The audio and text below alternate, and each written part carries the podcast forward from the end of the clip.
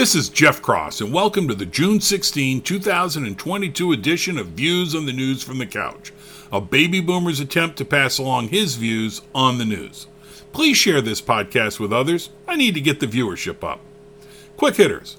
In an attempt to slow inflation, the Federal Reserve raised interest rates by 0.5% after two smaller increases earlier this year. 0.75% is the biggest one time increase in years, and the stock market liked it as the Dow climbed 300 points. Seems now we all agree that inflation sucks. The Michigan baby food plant that recently restarted had to close due to flooding. It may be closed for several weeks. Dr. Fauci has COVID, I think for the second time. I wish him well. Also, I will finance his retirement party if the 81 year old is ready. Biden tells refiners to refine more oil and diesel and tells drillers to drill more, while his climate czar, the intellectually challenged John Kerry, says we absolutely do not need to drill for more oil and gas. President Biden will travel to Saudi Arabia in July to make nice and ask for more oil. In Texas, a Republican beat a Democrat in a special House election. In 2020, President Biden carried that district by 4%, and the incumbent won by over 13%. The Republican just won by over 7%. Quite a swing. Why do I share this? 85% of the district are Hispanic, and a Republican has not won the district since around the time that Ulysses S. Grant was president. Moving on. Our healthcare system is amazing. I have a rib back issue and have been seeing a chiropractor. Yesterday, around 10:45 a.m., I asked my chiropractor if it was time for an X-ray. Couldn't hurt, and it might show us something, he answered, and wrote the order. At 11, I was at registration. 11:05, I checked in at the X-ray office. 11:13, the X-ray technician collected me, and I was done by 11:30. My results came in the same day, first at 1 p.m. and more at 3 p.m., after the radiologist had read them. Seriously, this is unbelievable. I have a very high deductible plan and have not met my deductible, but based on past experience, I'm guessing the cost will be okay. I just thought I'd share this. Let's continue with some good news. Bill Bennett, former education czar, is quoted extensively in the leaked Fox News story by Maureen Mackey. He starts by saying there is a huge correlation between the ability to read by the third grade and future success in life. Makes sense to me.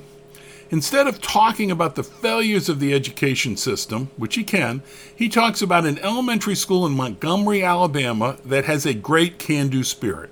The school has increased second grade reading proficiency from 18% to 48% and then to 62% over the last three years. The Montgomery wide averages were 50% and statewide 35%. The principal associates the improvement to their culture and to a computer program called Amira that listens to the kids read, diagnoses their current reading status, and tailors the approach to help them read better. I'm buying Amira works, but who knows?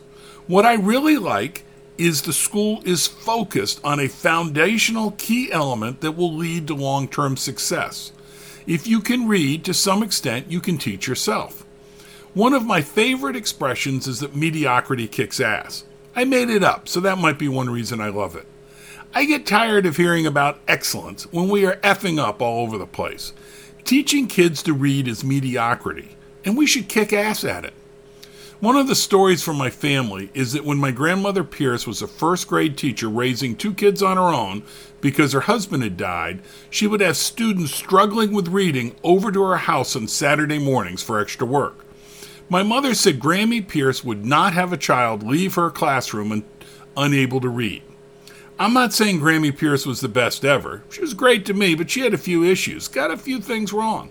For example, when she heard about gin coolers, instead of serving wine and ginger ale to the ladies, she served wine and gin. But that lady taught her kids to read. Ukraine just isn't at the forefront in the news anymore, is it? Not with me. I feel it should be, but I just can't do it every day. I keep thinking they should deal, but can't trust Putin not to just pause, take his spoils, and then start this crap over again in a few years. As a kid, we used to go on week long canoe trips. You really appreciate direction when you are canoeing. Canoeing downstream or with the wind on a lake is easy. Take a break and you're still going in the right direction at two or three miles an hour. Heading upstream, you aren't making much progress, and if you take a break, you lose ground. Some issues seem like canoeing downstream. It's just easier to go with the flow. The Saudi Arabia funded LIV golfing controversy is one of those. I was going with the flow and thinking, those greedy golfers. The Saudis paid a lot of money to get some named golfers, many past their prime, to play in eight golf tournaments this year one in England, five in the United States, one in Thailand, and one in Saudi Arabia. How dare they? Because the Saudis do not have a good human rights record, and therefore it seems the narrative is telling me I should be troubled by the golfers who are taking the money to play in these tournaments. A lot of money. According to the linked article from The Guardian, Saudi Arabia has a large deal with the Spanish Football Association, are paying $33 million to host a snooker tournament, $100 million was paid for a boxing tournament, 650 million was paid for a 10 year deal with Formula One, etc. Why do I suddenly have to be bothered with what the golfers are doing? Why is that one step too far? I also wonder if, like a cornerback in the NFL, sometimes it is best to have a bad memory.